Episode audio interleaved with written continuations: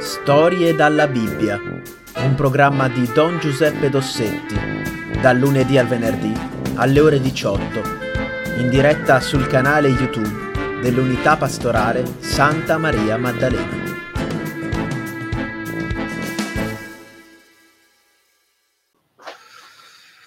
Allora, di cosa parliamo questa sera? Forse avete visto il titolo è Maria a Nazareth.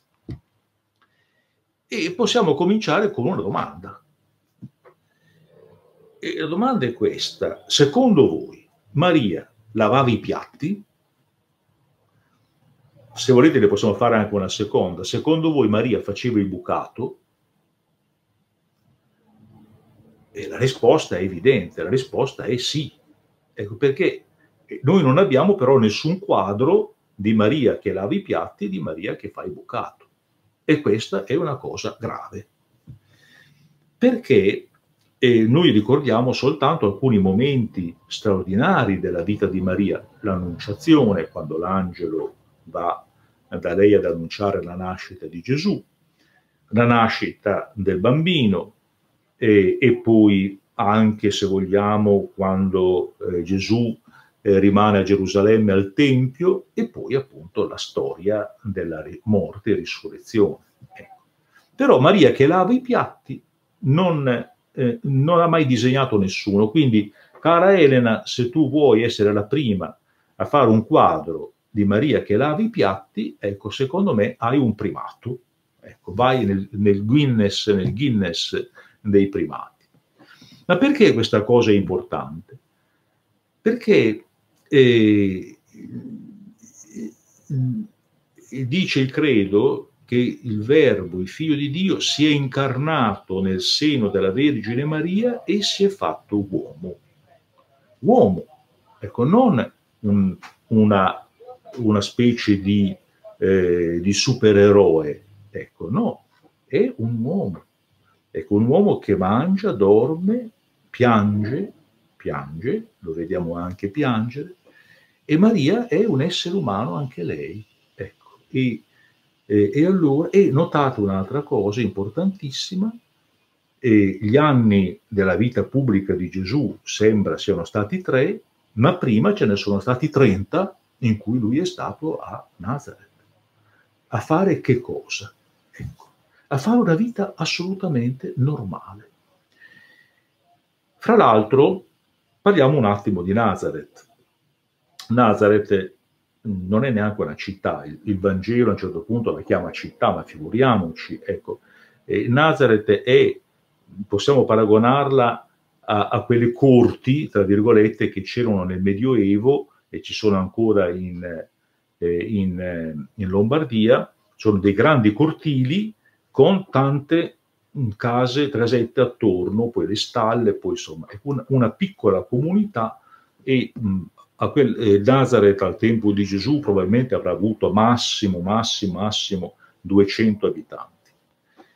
Notate che nella Bibbia, nell'Antico Testamento, sono citate centinaia e centinaia di località, anche le più piccole. Nazareth non viene mai citata, quindi era veramente un buco, ecco, uno dei posti più, diciamo, periferici, ecco, più lontani, ecco, da quella che noi chiamiamo la civiltà. Ebbene, quando Dio decide di entrare nella storia degli uomini, comincia proprio di lì.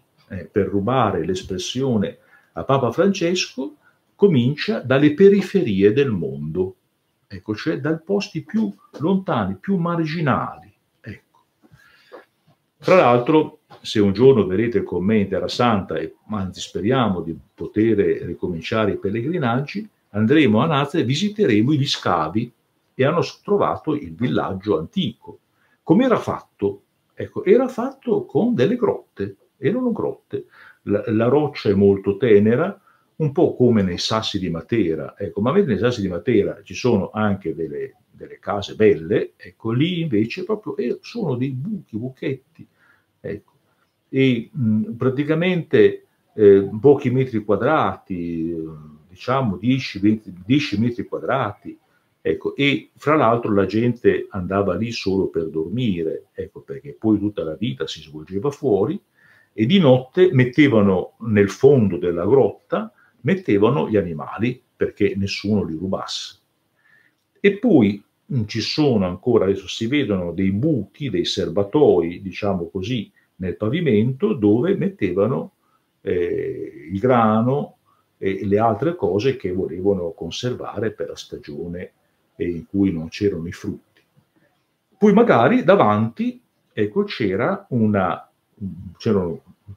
stanza fatta con dei mattoni, delle pietre, non dei mattoni, delle pietre, ecco, che faceva un po', ecco, allargava verso l'esterno e la grotta.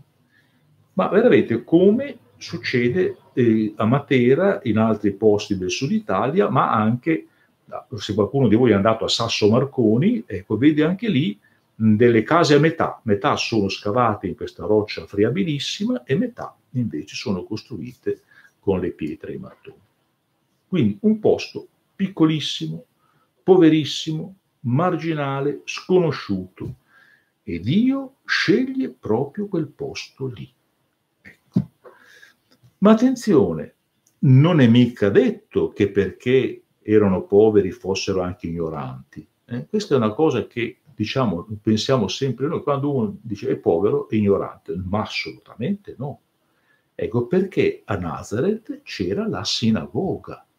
Cos'è la sinagoga? La sinagoga è la sala dove gli ebrei tuttora si riuniscono per ascoltare la parola di Dio e per pregare.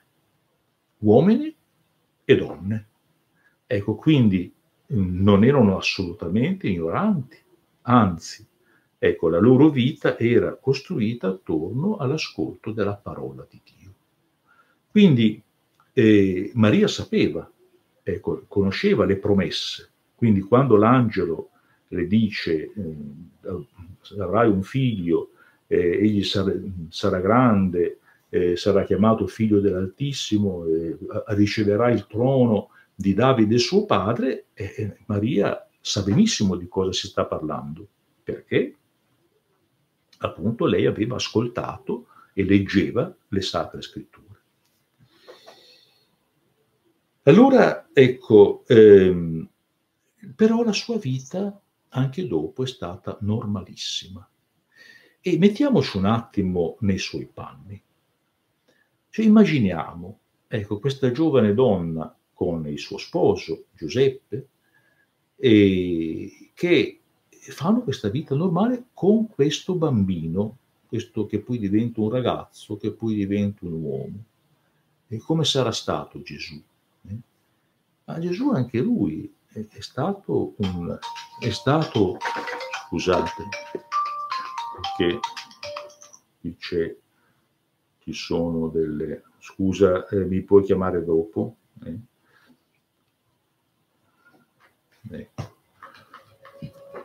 E mi ero dimenticato di chiudere il telefonino. Allora, dove erano rimasti? Sì, ecco che appunto anche Gesù era un ragazzo normale. Ogni tanto però qualcosa succedeva e vedremo che cosa.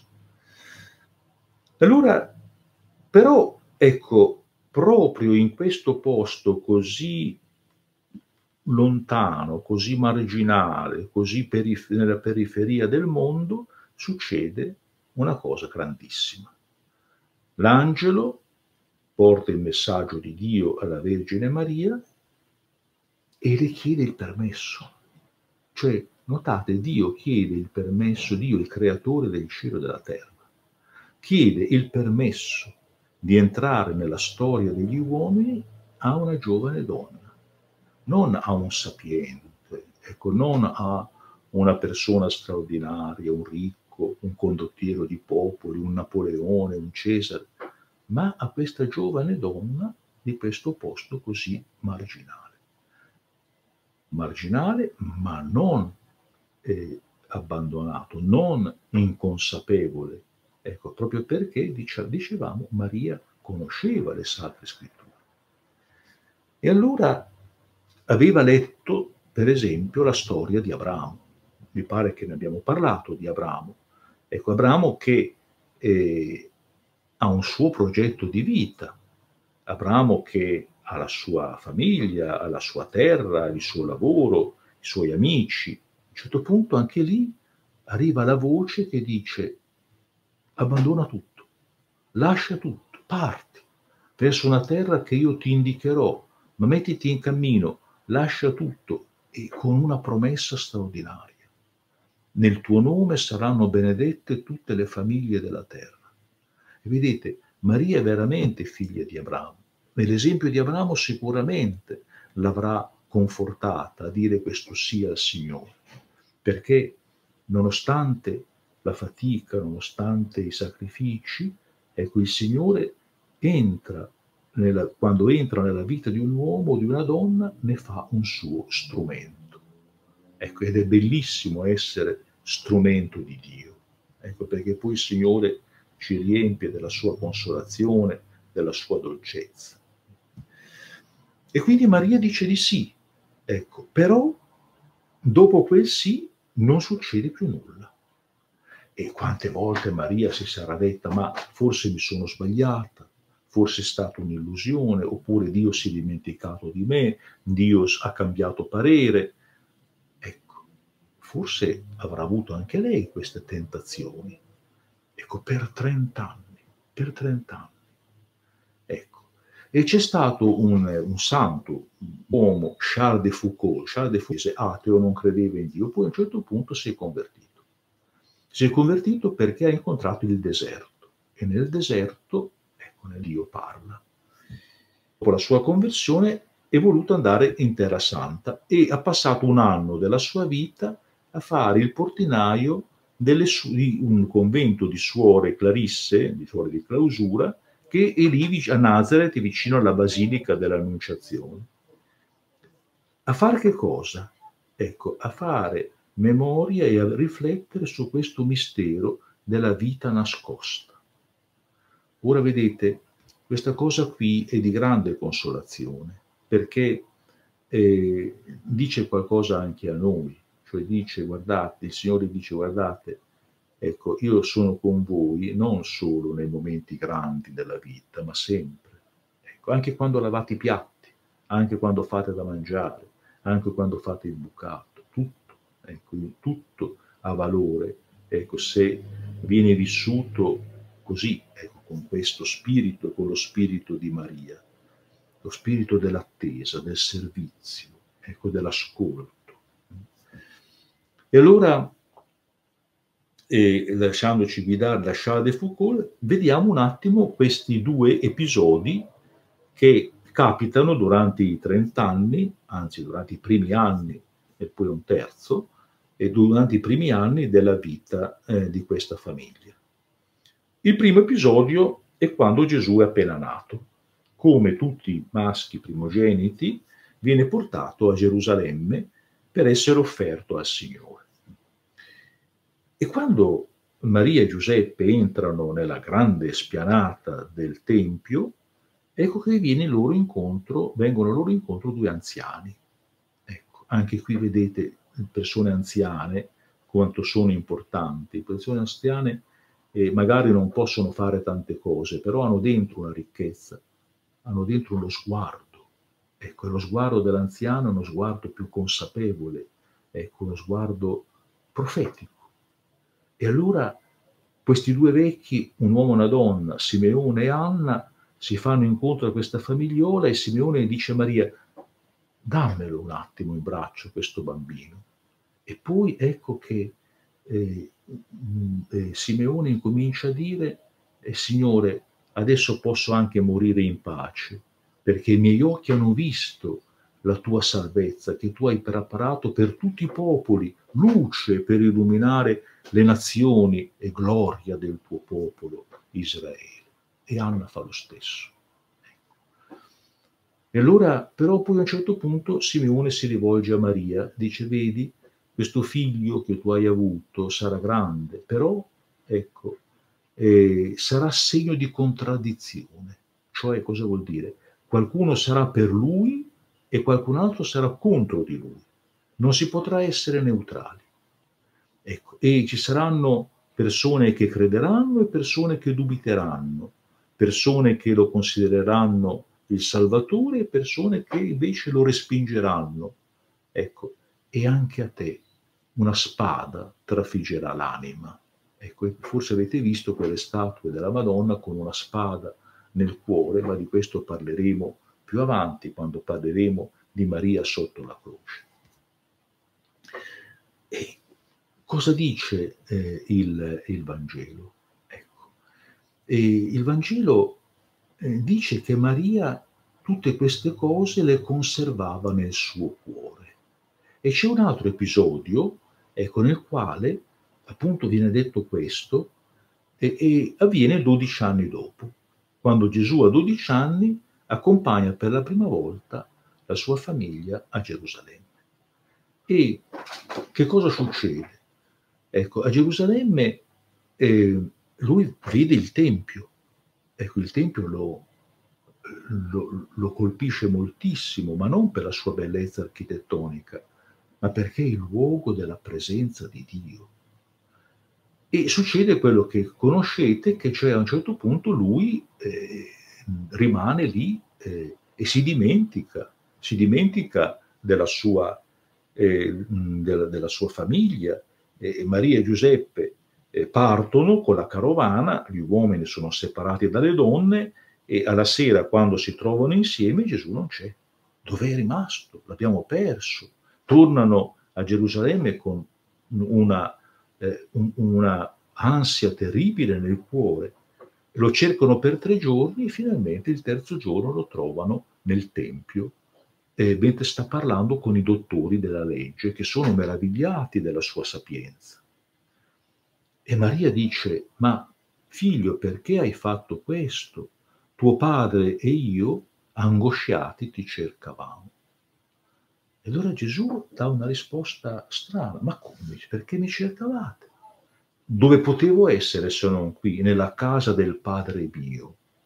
Ecco, per la prima volta Gesù mostra di essere consapevole del suo mistero. Lì c'è Giuseppe, che lui chiama padre, ma dice: sono nella casa del Padre mio. E chi è questo Padre? Dio. Ecco, Maria capisce. Ecco. E poi però Gesù dice, ritorna a casa, va con loro, torna a casa e dice il Vangelo, stava loro sottomesso, cioè gli obbediva. Ecco, il figlio di Dio che obbedisce agli uomini nella sua famiglia. Ecco, allora vedete, io penso che sia stata molto grande questa cosa che ha fatto Maria, ecco, di vivere accanto a questo mistero, che questo figlio, ogni tanto qualche sprazzo di luce salta fuori, e però, ecco, lei custodisce la parola della promessa. Anche se il tempo passa, anche se apparentemente non succede niente, però lei conserva nel suo cuore la promessa che ha ricevuto. E allora la preghiera con la quale concludiamo questa sera vuole essere proprio questa: Maria, aiuta anche noi a credere nelle promesse del Signore, a credere che Lui non ci abbandona, a credere che Lui è presente nella nostra vita. Ecco, vedete, c'è tanta gente, soprattutto in questo periodo, nel quale la spada trafigge il cuore. E tu, Maria, che conosci questa sofferenza, stai vicino a queste persone che soffrono. Te le raccomandiamo in modo particolare. Diciamo adesso allora tutti insieme l'Ave Maria. Ave o Maria, piena di grazia, il Signore è con te. Tu sei benedetta fra le donne, e benedetto il frutto del seno tuo, Gesù.